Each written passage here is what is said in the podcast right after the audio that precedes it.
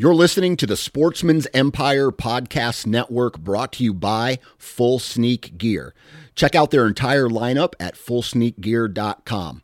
Also, be sure to check out our entire stable of podcasts at sportsmansempire.com. Interstate Batteries offers a wide variety of batteries for your everyday needs. Stop into one of their thousands of retail locations and talk with a battery specialist about batteries for your truck, trail cameras, and even those weird batteries for your rangefinder. Interstate Batteries even offers cell phone repair in certain locations. For more information, visit interstatebatteries.com. Interstate Batteries, outrageously dependable. New from Moultrie Mobile, the Feed Hub offers first of its kind cellular connection and control for nearly any spin cast feeder on the market. When used with the Moultrie Mobile app, you can monitor feed and battery levels, run feeders on demand, receive alerts when feeders are clogged, and remotely adjust feeding times. The Feed Hub is ideal for anyone who maintains feeders. Remove the guesswork and save time by planning feeder maintenance before you drive to your hunting property. For more information, visit moultriemobile.com.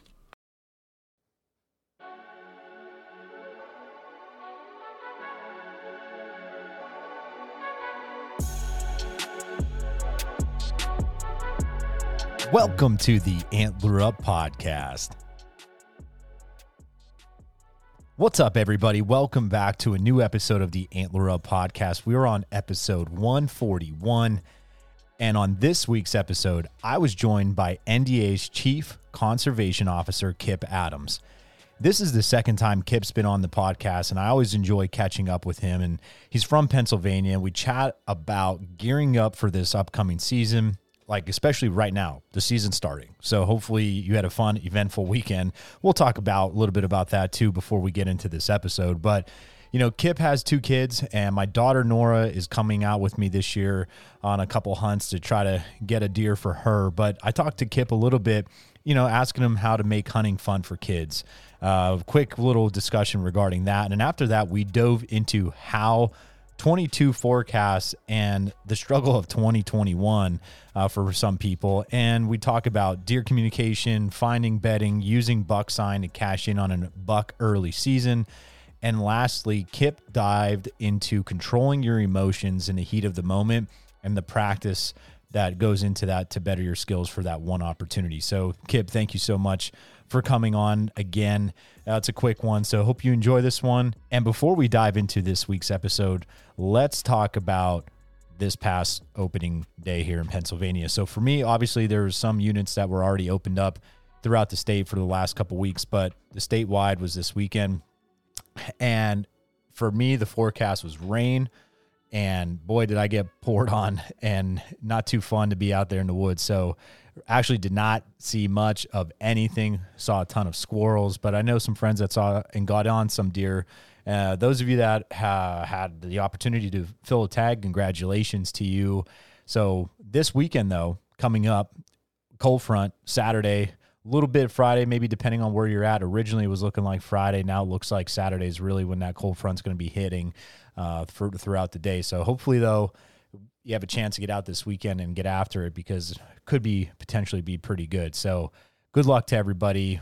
Uneventful aside from from me on opening day. So hopefully this weekend we'll be able to get back at it and get after it. And Black Rifle Coffee Company is a veteran-owned coffee company serving premium coffee to people who love America. So fuel your next adventure and purchase it and use code ANTLER at checkout to save 20% off your purchase and or with your first coffee club subscription. Last year was a wild year for censorship for hunters and anglers. We partnered with social media platform Go Wild to combat mainstream social media censorship. Go Wild was built by outdoorsmen and women by hunters and anglers just like you. Go Wild is a free social community not only are your photos not censored, they're encouraged on Go Wild. And Go Wild gives you points for things like sharing your trophies, gear reviews, and inviting friends. As you earn points, you unlock awesome rewards too, such as gift cards, free swag, knives, huge discounts on brands like Garmin and Vortex, and so much more. And if you create a free account, you can unlock $10 just for trying it out. Visit and download gowild.com to get started.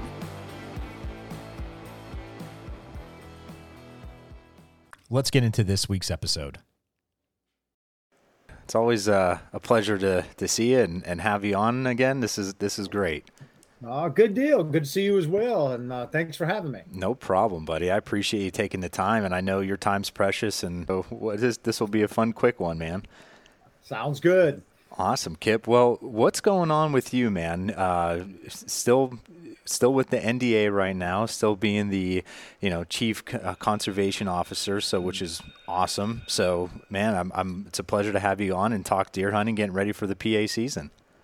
Oh man, well, thank you. Uh, I'm excited to be here. Um, well, Kip, let's jump right into it, man. What do you What have you been up to? What, what's How are you getting uh, fired up for this upcoming season, and maybe some things that uh, you know are on the docket for you? Sure, I'm very excited about uh, our season. You know, just around the corner now. Um, my kids and I have done a pile of habitat work this summer uh, to to get ready for this fall, and being here in Pennsylvania, you know, we don't open until uh, October 1st, but Maryland opens a little sooner. They open this Friday. Yep. And uh, a good friend of mine in Maryland has invited my son to come down and hunt. So uh, Friday morning, my son and I will be headed uh, to Maryland.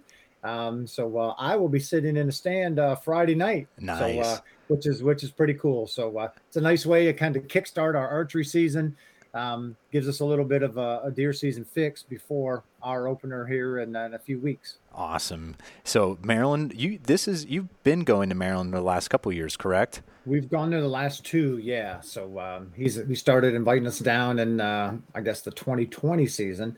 So um, and uh, and my son was, was was very lucky that year, and again last year. So. Uh, uh, pretty cool. It's it's a neat opportunity for because my son is 13. Yep. For him to get to you know spend time with, with my friend, spend time with some others, and because uh, because my son spends a lot of time at our deer camp, right? But it's really good for him, you know, to to see that you know there, there's different ways that people hunt. You know, it's not always a camp atmosphere. And kind of uh, broaden his horizons a little bit, you know, on the deer hunting world. Mm-hmm. Realize that man, everywhere, you know, people are the same. You know, they at least hunters are the same. You know, they respect the animal, they take proper care of it, they encourage each other, they support each other so uh, it's it's a good learning experience for a young man for sure. That's great. That's now because you have been mentoring people for many years. Obviously, mm-hmm. well, any tips or uh, lessons I guess you could kind of give for parents that are getting their children into the hunting, especially maybe at a, at a younger age. Like I, I, obviously you said your son's 13, and I know your daughter's older as well, uh, and she's she's participating in hunting. My daughter is eight this year, and she'll be nine this spring, and she's all gung ho about it. And you know, I just kind of, for me personally, I'm just kind of going with the flow. Like, hey, I bring her out, I let her shoot her bow all the time, and obviously, uh, for you know to to hunt deer she's going to need a crossbow because of the legal mm-hmm. limit and everything. But man i'm super excited that she's taking a liking and wanting to do it. So any lessons that you could kind of give fellow hunters that have young children getting them ready to to hopefully one day uh, participate with them? I think just make sure that you keep it fun. Yeah. Um, you know the, the first few hunts when they're i think as much as anything just just make sure we make it fun for them. You know this this is not the time to give them the you know the all day sit and then you know the freezing temperature. You know it's it's time to hey let's let's make sure that we're learning things and, and having a good time. And if the first hunt you know with a young child is you know is 15 minutes hey it's 15 minutes. Yeah. You know, so i took my kids when they're very young. Um, i wrote an article several years ago now you know about uh, ways to make it fun for kids and uh, so I asked my daughter, and I think she was probably, man, I don't know, eight at the time, maybe something like that. I was very young. You know, uh, why why is hunting fun for you? Or what do we do that makes it fun? And uh, I knew what I thought she would have said, and uh, she listed like ten things, and uh, you know, I don't know that I would have had any of them right. And uh, but it was things like you know, hey, we played cards in the blind, or you know, or we play, you know, like what's the next bird we're here going to be Mm-hmm. So uh, it had nothing to do with with shooting deer or shooting turkeys or shooting bears, and in many cases, it didn't even have anything to do with seeing those. There's just so many other things out there, other wildlife species, other sounds, squirrels chattering, songbirds flying by. It was those type of things that she was interested in, and you know, and so anyway, I tell people, make just make it fun. You know, let them explore.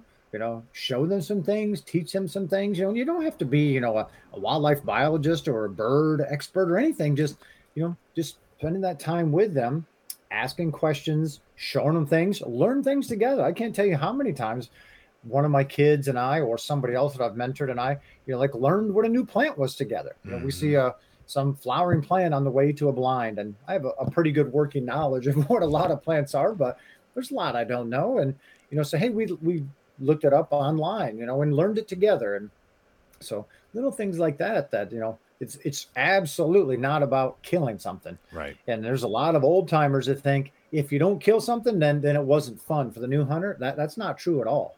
In many cases, uh, you know, whether they had fun or not has absolutely nothing to do with whether they shot something.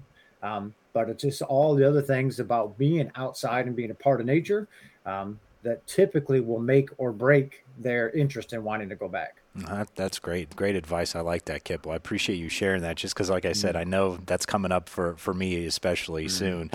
Um, you know, we're looking at Pennsylvania here. I, this year, was this past year, 2021, I had a lot of friends uh, early October when that cold front came through, kind of filled their tag, and I had some other friends, including you know, I'm going to throw myself into this. We I, we struggled a little bit. Uh, we in certain kind of doe core areas that I was seeing deer, a lot of deer, maybe in 2020. Last year, I did not see. Uh, I really had to work hard. I got a late season doe uh, in during the late season archery season, which was it was a fun and man, that meant a lot to me because of the grind of the season that it was. Mm-hmm. However, you know, this year. Man, I'm, I'm. It's really neat because I feel like I'm strate- strategically placing certain cameras where obviously I had some nice pictures of whether it be doe, some buck, in summer in their summer range, but I also think it's going to be a good spot come fall range because they've been quiet a little bit. I think weather has has that uh, to do that the last couple weeks, but then I remember seeing certain things posted about like hey during this time frame in august you might see some new bucks show up on camera in the summer and those could be some deer that will be coming around during the rut or during the fall range. And last year ironically on my cameras that happened with my dad and i. We i encountered a certain deer. He uh, shot one of the, the other deer uh, during archery season. So this year with the deer that i'm getting intel on and i still plan on shifting some cameras during the shift just to see if things go completely, you know, dead here in the next couple weeks before the the statewide season opener. Man, what what outlook are you seeing for for uh, Pennsylvania here for this upcoming season? Like I said, last year was a struggle for me personally. Uh, this year, the summer it's been pretty dry. So, do you think anything's going to play into that side of things for, for this upcoming year? Yeah, I think that last year was a struggle for a lot of people, um, mm-hmm. myself included at times. There was, for whatever reason, you know, there were some very different uh, deer movement patterns during much of the season. Um, I was on a, a, field to fork event where, you know, an adult on a mentored hunting where we are taking adults to northwestern PA, really well managed property. Uh, friends of mine for for 20 years uh, invited all these hunters in, and uh, we hunted. We had three hunts, and uh, my the guy that I was mentoring, between those three hunts on really really well managed land, we saw a combined total of one deer. Wow, that was it. And you know, I would have guessed we would have seen, you know, he would have had multiple shot opportunities. It was just one of those things where, uh, for whatever reason, uh, you know, you just just weren't moving where we were uh, over those food sources. So that carried it through a lot of archery season.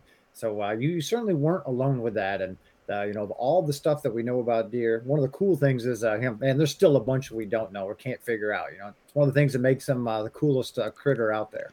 Um, but as far as this year, we're kind of like you. I'm in North Central Pennsylvania. We mm-hmm. were in a major drought for the last couple of months. You know, my yard was brown. Food plots weren't growing. I always plant my fall plots late July or early August.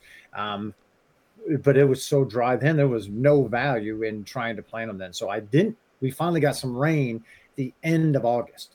So I actually ended up planting all of those the end of August.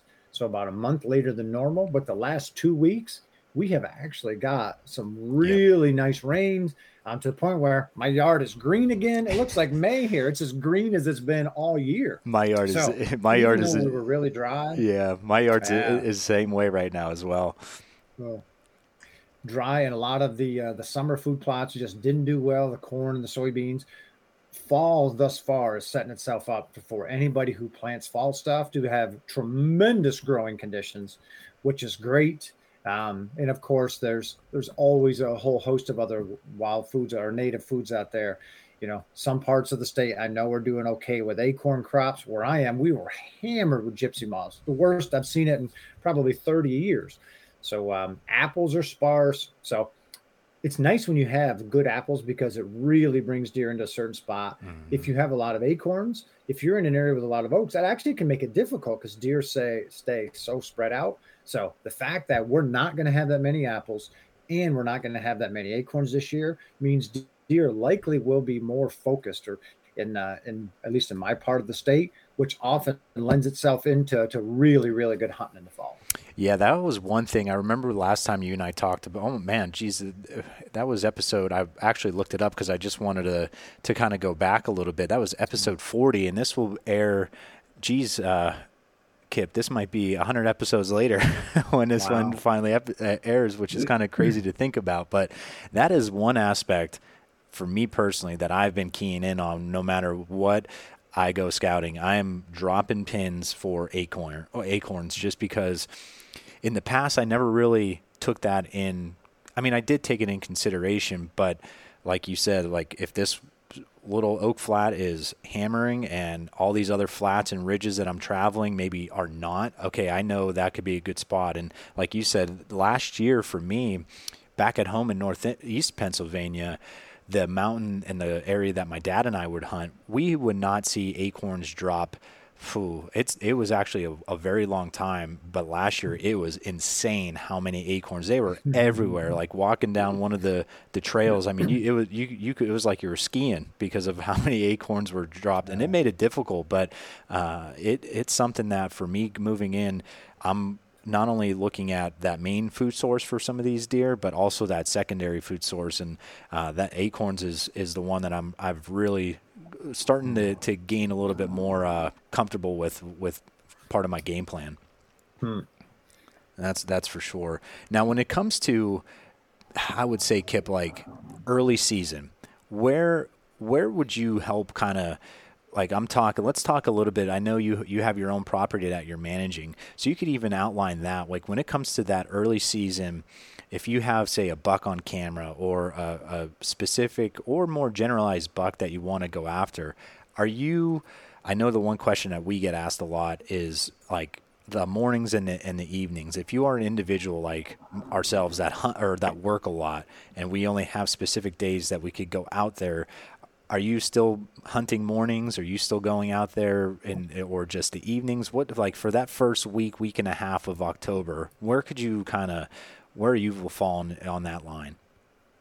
Well, I think that early in the season um, is is one of the best times to kill uh, a target deer. Mm-hmm. Um, you know, if you have a buck that you're getting pictures of, or you're scouting and watching, or whatever, um, before we start applying any pressure to the woods, and you know, and they key in on us a lot faster than, than we clue in on them.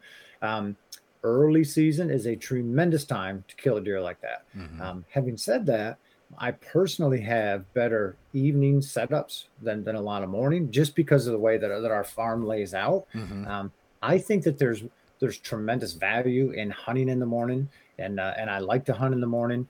Um, and we do hunt in the morning, right? Um, but we hunt a lot more evenings than we do mornings, simply because of school and, and work schedules. Right. Um, all things being equal, evening stands tend to be a lot easier to get in.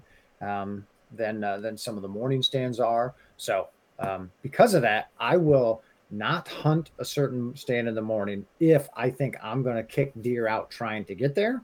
Um, but if I can get to a spot in the morning and feel comfortable that uh, deer don't know that I'm there, mm-hmm. um, I think in many cases you you can be far more successful in the morning, uh, particularly on uh, older bucks than than in the evening. Now, when you talk a little bit about the evening, and so let's just say someone that does not have, say, the food plot property, you know, access to them, and how much value do you put into say the communicational side of things when it comes to to deer sign, whether it be a scrape or rubs?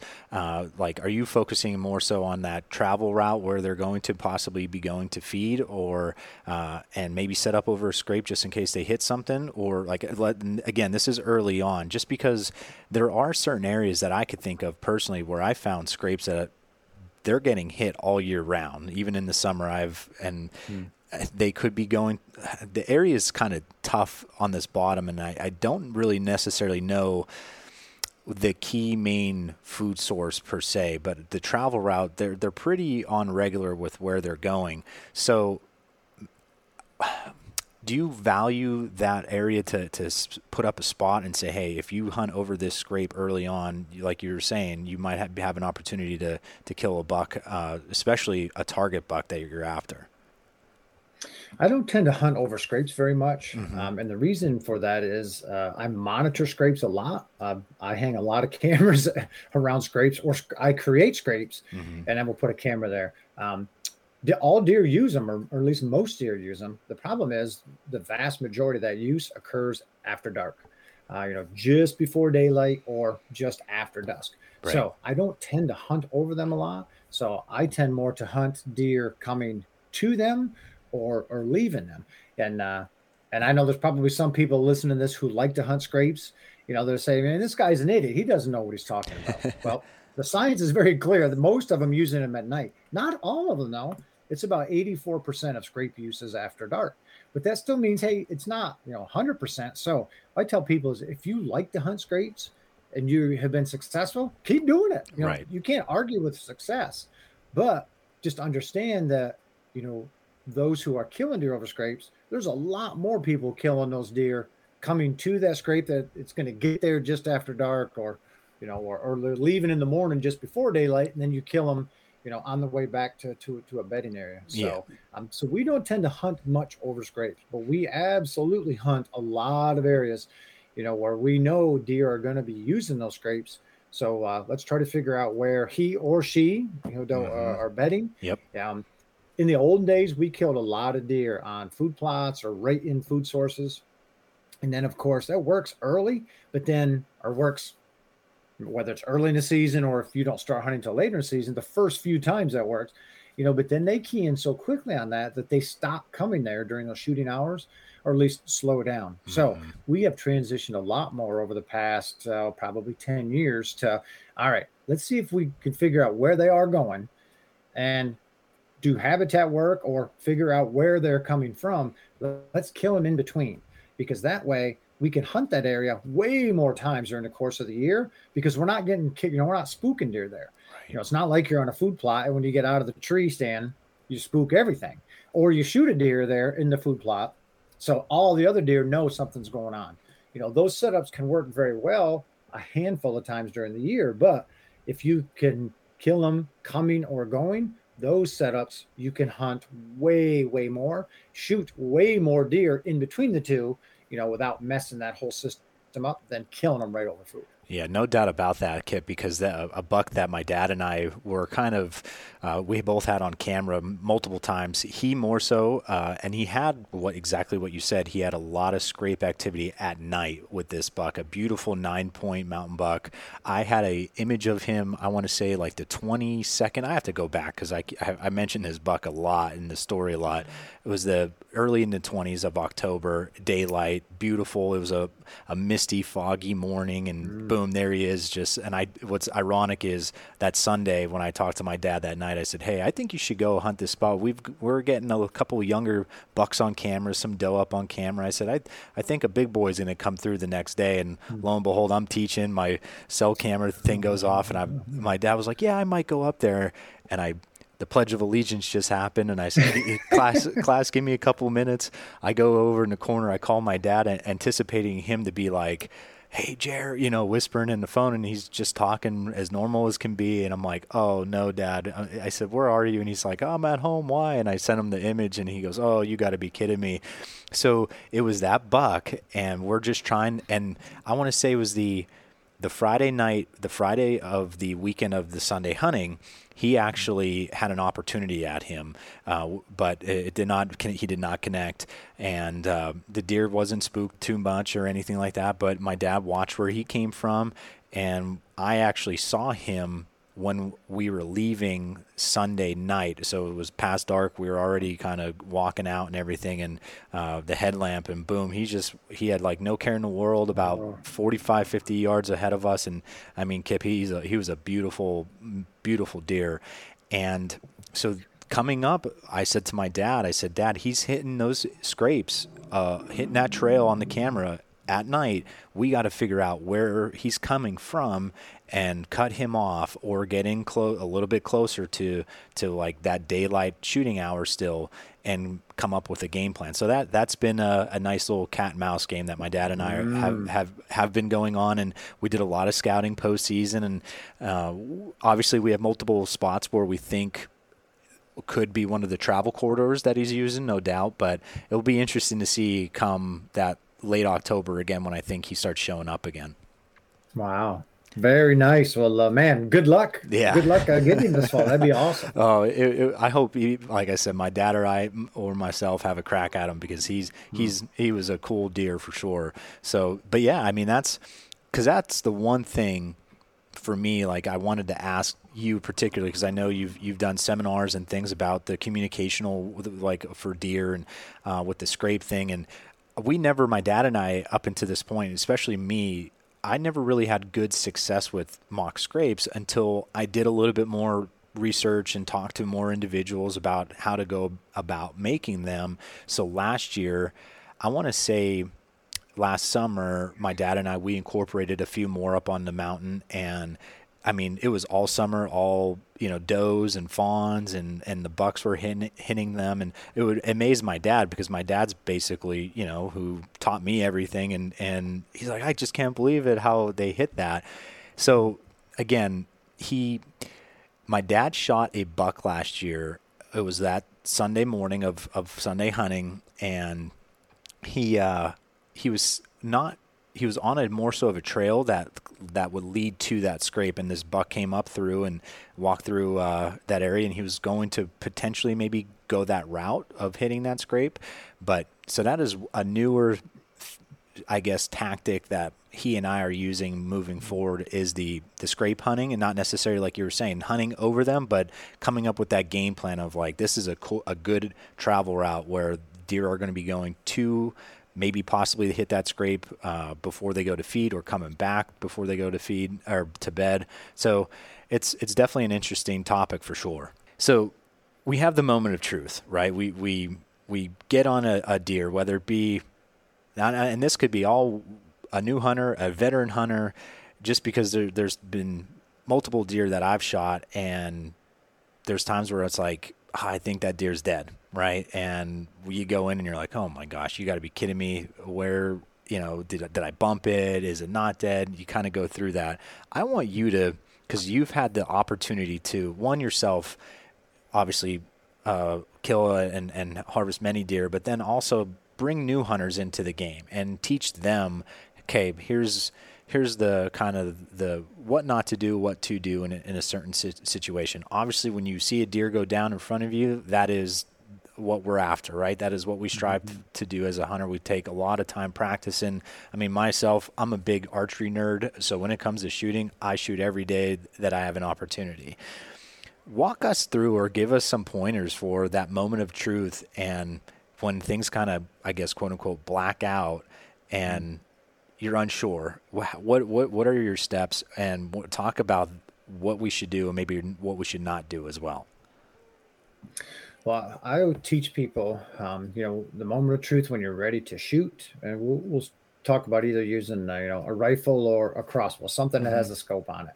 I think the most important thing that we can teach people is, you know, make sure that you you watch this bullet or this bolt hit through the scope. Mm-hmm because essentially most of the miss will happen is when they shoot, you know, and then they pick their head up to see, or that the last thing they pull off. But if you can get them to try to watch it hit through the scope, so much better likelihood that they will stay on the shot and follow through appropriately. you obviously can't see your bullet hit, but if you try to see it hit through the scope, then you are more likely to make a better shot. And exactly the same thing with a crossbow. Um, with a bow, it's different, obviously, because you're looking through a peep sight or, or at least just looking down your string. Um, however, most bad shots of the bow are the same thing mm-hmm. as people are like will pull their head off to look to see did I hit it well. So same thing. You know, you just have to be disciplined to follow through appropriately. You know, and try to see that arrow hit without moving your head. So that that can help things so much. Now with a, a bow and arrow, I have shot a lot of deer with a bow. I have been with a lot of others, and I have. I have recovered a lot of deer that people shot, and many, including myself. And I am firmly convinced that in many cases, that arrow is going so fast that it doesn't matter what you see. You don't necessarily see exactly what happened. Mm-hmm. On more than one occasion, I shot a deer with a bow. I watched up close. We're not talking 40 yards. We're talking 15, you know, 20 yards. Watch the arrow hit know exactly where it hit, where it came out, go retrieve the deer, look at it, and realize that actually did not hit even close to where my mind told me it did. Uh, you know, lighted nocks help tremendously with this. It at least allows us to see, you know, exactly or, or more close, I think, where it did hit. Certainly helps you find your arrow afterwards. Right. But from a, a bow hunting standpoint, I tell people it doesn't matter what you think you saw there's a there's a good chance that's not exactly what happened which makes it all that much more important to be able to read the sign after the shot. Meaning go find your arrow and look and see what's on it. Is there just chunks of meat on it? Is there blood on it that's extremely bright red and frothy? Is there dark blood on it and it really smells like stomach contents? Those type of things will give you a better idea of okay, even though I think I know where I hit, this is where I really hit. And then you start tracking or waiting a certain amount of time to track based on what that arrow in the sight there shows you. You know, lots of bright red blood and it's frothy. You know, you most likely have, you know, one or double lunged it. That's great. You can get on that trail much quicker and expect to see a lot more blood than ooh, I'm just seeing, you know, some chunks of meat and nothing else. Or, gosh, you know what? I smell a lot of stomach contents and it's really dark blood, which mm-hmm. could suggest a liver hit or a hit through the stomach. And the thing is, is that many, many to most deer that are hit through the stomach, they die. And if you don't bump them, they will die in the first bed they lay down in. And that might be very close, but it might take them eight hours. So if I get to an arrow, ooh, I see dark blood, stomach contents. I definitely shot it there. Let's just back out. Mark the mm-hmm. area, and I literally will back out. And as long as it's not going to, you know, pour or something, you know, we'll wait literally eight hours. And then more than once have recovered that deer, shot through the entrails, the first place that laid down or the second place. You're right. Usually the first place. The flip side of that is you get on it, you go searching, that deer is hurt but it lays down. It's not mortally wounded yet. It's going to die. It just hasn't yet. You get on it, you bump it out of that first bed. It might now go literally a mile before it lays down because it knows, oh, he's after me. And then what happens is because the blood trail is so little or so weak that even though it goes and lays down and dies, you simply can't find it. So being able to read the arrow and the blood is, I think, an extremely important task for anybody that's going to bow hunt. And that goes for a bow hunter as well as a crossbow hunter. Crossbows are even, can be even worse than bows with regarding where that arrow comes out because those bolts are so light. Um, I have a friend that I know his daughter shot a deer broadside with a crossbow, and the, the bolt literally went in turned 90 degrees and ran the length of the body. Wow. Uh, my son last year shot a deer with a crossbow. Hit it was almost broadside. Hit it in the front, uh, right in the behind the shoulder. It turned 90 degrees, went all the way through it, and actually stuck in its back leg. It never exited the deer. So the air, the bolts are so light that they hit any bone at all. And so we looked at it. You know, I thought he got a full pass through. We couldn't find the arrow anywhere. It was the shot was less than five yards from the ground. Mm-hmm. So um, it was very clear we were going to recover the deer. I mean, it was, but it tore a huge hole in this deer's shoulder. And then the deer didn't go 30 yards. But since the arrow didn't come out, we never found a drop of blood other than right where it was standing. So, uh, you know, we start to look, we can't. And my son's, oh my gosh, dad, I'm nervous. We're not going to get it. I said, we're going to get it, buddy. You know, like, but let's, let's calm down and let's look. And, and the deer wasn't very far at all. But other than right where he shot, there was no blood because the arrow didn't exit. So um, I have just seen too many times with bows and crossbows that what you think you saw isn't exactly what happened. So learn to read the arrow. The um, one, the one piece that I do want to, I want you to maybe elaborate on is, could you recall a moment or a time on a recovery uh, for an animal for for a whitetail where you did get some bubbles in, but maybe did not recover this deer? Have do you have you have have any experience with that type of situation? Yep, I have, and um, and I have ultimately chalked all of those up to either we pushed the deer a little too soon and it just got into something that we couldn't find, mm-hmm. or more likely, um, we only hit one lung. Mm-hmm. And uh, we saw that frothy blood it definitely was lung blood, but we only hit one of them, and a lot of those deer survive. and a lot of those will come from a tree stand shot down onto a deer, particularly if the deer's close. People simply don't aim high enough on the deer to go through both lungs.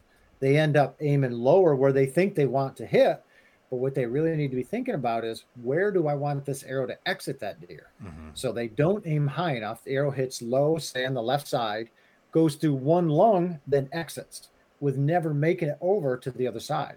You have to aim much higher than many people realize to hit both lungs. So I have seen that many times like that. Frothy blood, this looks good, but you know, you shoot, we get out there 20, 50, 100, 200 yards. The deer hasn't even laid down yet, 250, and then suddenly, you know, you just start losing blood and can't find it anymore. Right. Um, if you have the ability to have a, a, a leashed dog that can help, those are incredibly important. I'm a huge supporter uh, of leash tracking laws. And fortunately, we can do that in Pennsylvania now. You know, they are they are able to find a lot of deer that uh, that we just simply can't find without them. Um, maybe it was a great shot, but the arrow went into the other shoulder, so you don't have an exit hole.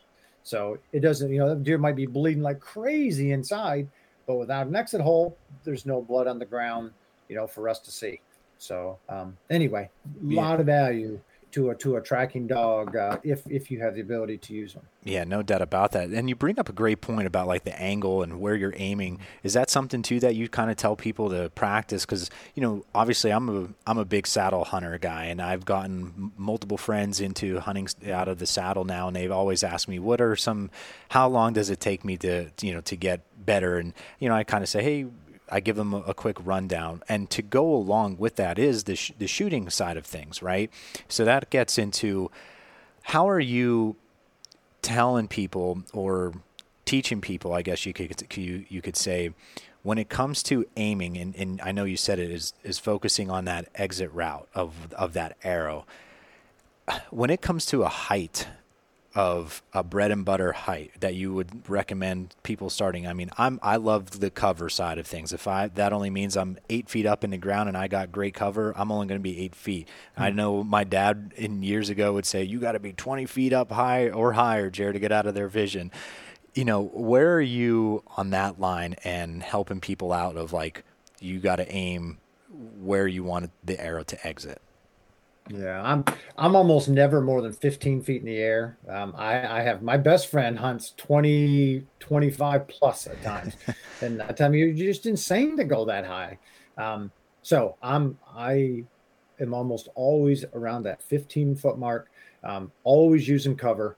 And uh, so, um, yeah, I don't think that you have to be up that high. There's nothing wrong with it if you want to, but that absolutely changes the shot angles right when you are that steep.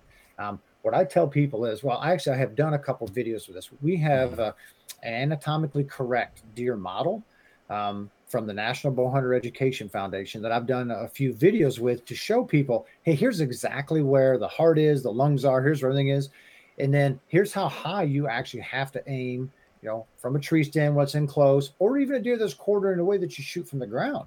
People often misunderstand how far you need to aim back to make sure that you get both lungs. Um, they can Google, you know, my name and shot placement.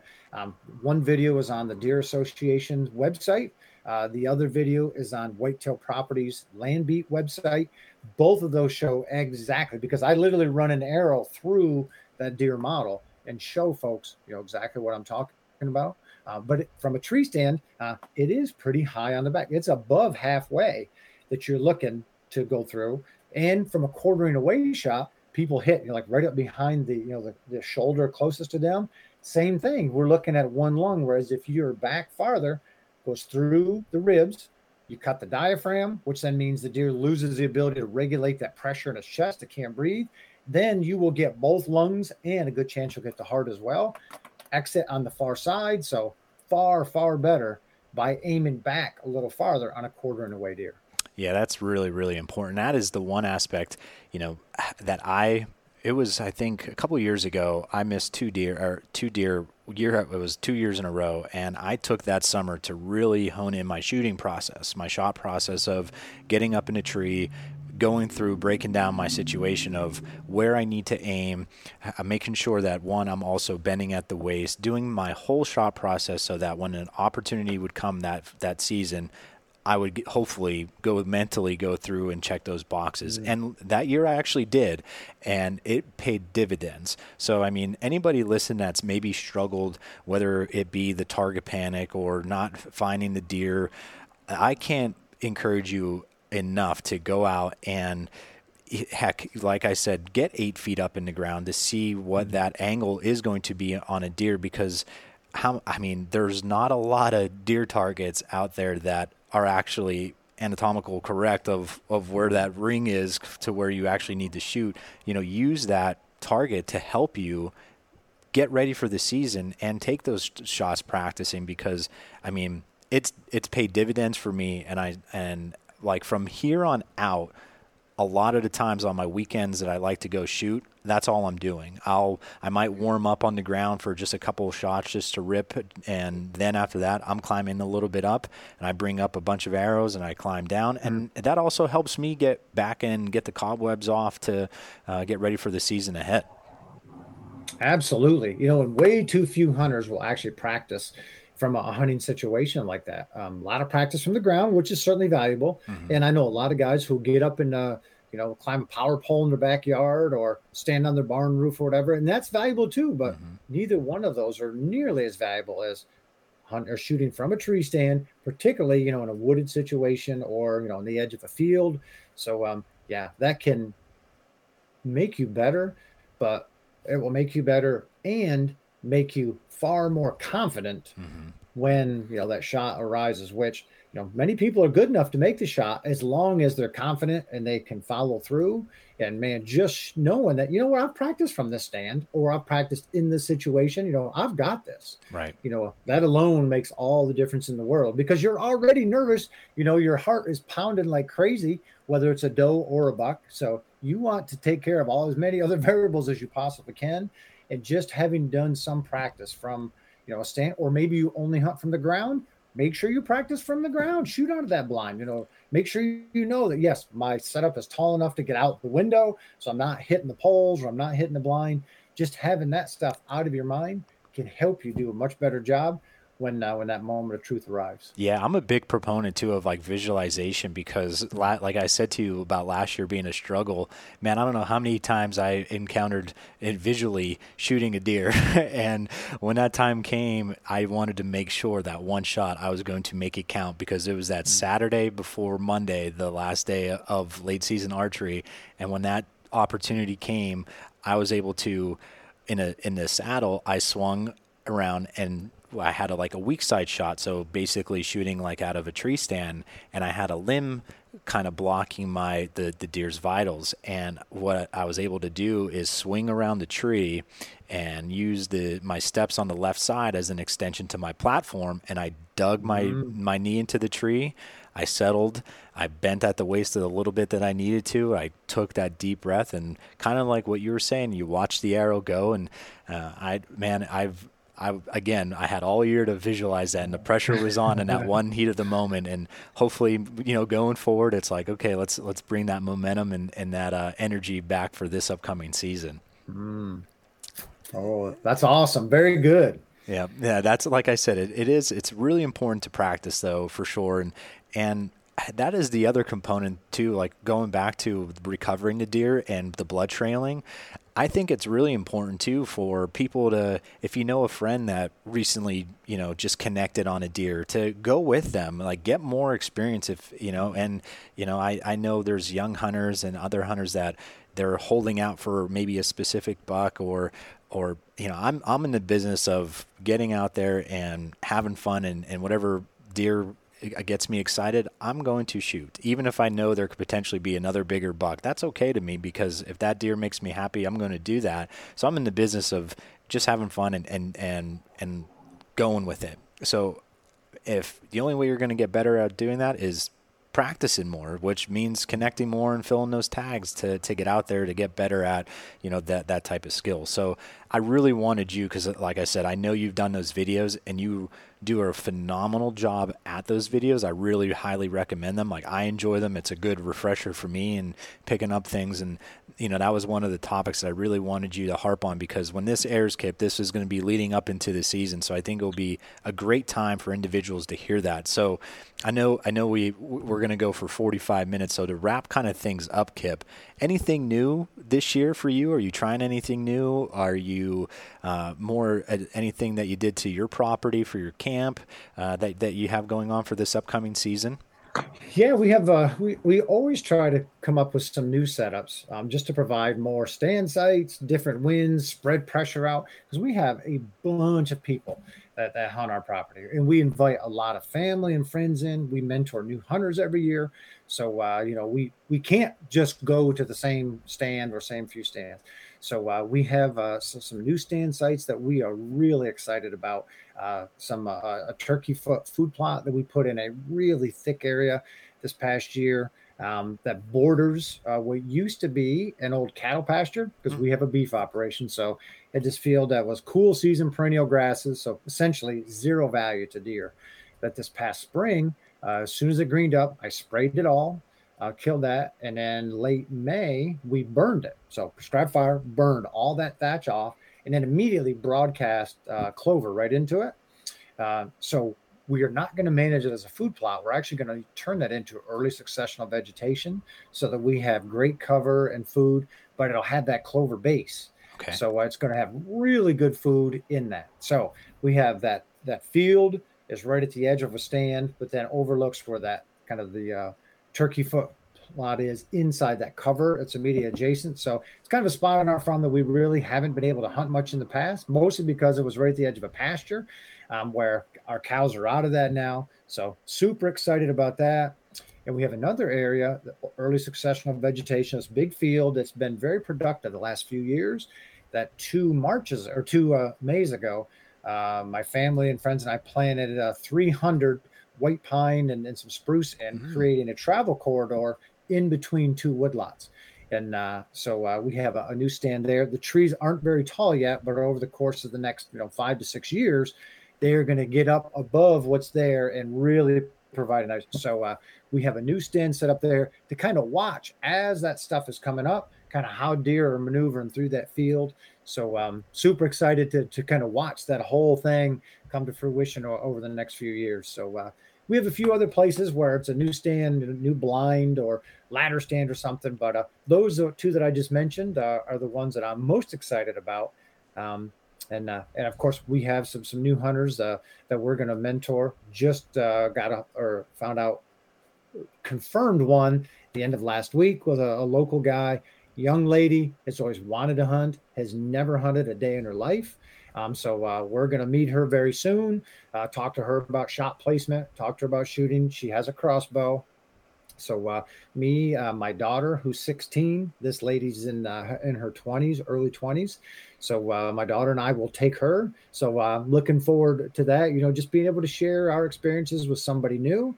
Um, you know, teach her about uh, being a good steward of our natural resources and uh, hopefully uh, allow her the opportunity to see a few deer and maybe you know have the kind of the icing on the cake, I'll be able to get one as well. That's awesome. That sounds exciting and a lot of cool mm-hmm. things going on for you, Kip. Mm-hmm. Well, man, I appreciate you taking the time again over, over lunch to do this. And, you know, when you think about the NDA, anything new down the line for this year coming out, do you know of? Or that you're able to share? Uh, yeah, well, we uh, we continue to you know to want to improve what we have from an educational standpoint and in a means to get that to people. Mm-hmm. So uh, we always have new educational programs, uh, new videos, et cetera, to help new hunters, to help habitat managers, to help experienced hunters. Um, we continue to grow that on our you know our YouTube channel. Um, so all that stuff there is free for the taking. You know, uh, we, we strongly encourage folks to go there. We have that shot placement video that I talked to you about. That's on there. As well as a, you know, as a whole host of other things. So if somebody's interested in deer, um, that's a great place to go. You know, to, to be able to find what they're looking for and hopefully uh, teach them a little more about this uh, this wonderful animal. Awesome, Kip. Well, thank you, buddy. Where could people find you and follow along? And obviously at the NDA, but uh, on a personal side of things, where could people uh, look you up? Uh, they can uh, they can get reach the Deer Association at deerassociation.com. We're on Facebook, Instagram, Twitter, TikTok, all of those.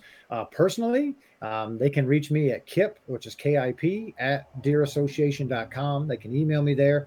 Um, I'm also on, on Facebook and Instagram. Uh, Facebook is just Kip Adams. Uh, Instagram is, is Kip Adams underscore NDA for National Deer Association. Uh, they can follow along on uh, on some of what my family and I do, uh, as well as uh, as my travels around the country with some of the other hunters and, and deer managers that we help. Awesome, Kip. Well, thank you, everybody. Thank you, Kip. I appreciate it. Best of luck to you this season. Thanks for tuning in, everybody. Till next week, antler up.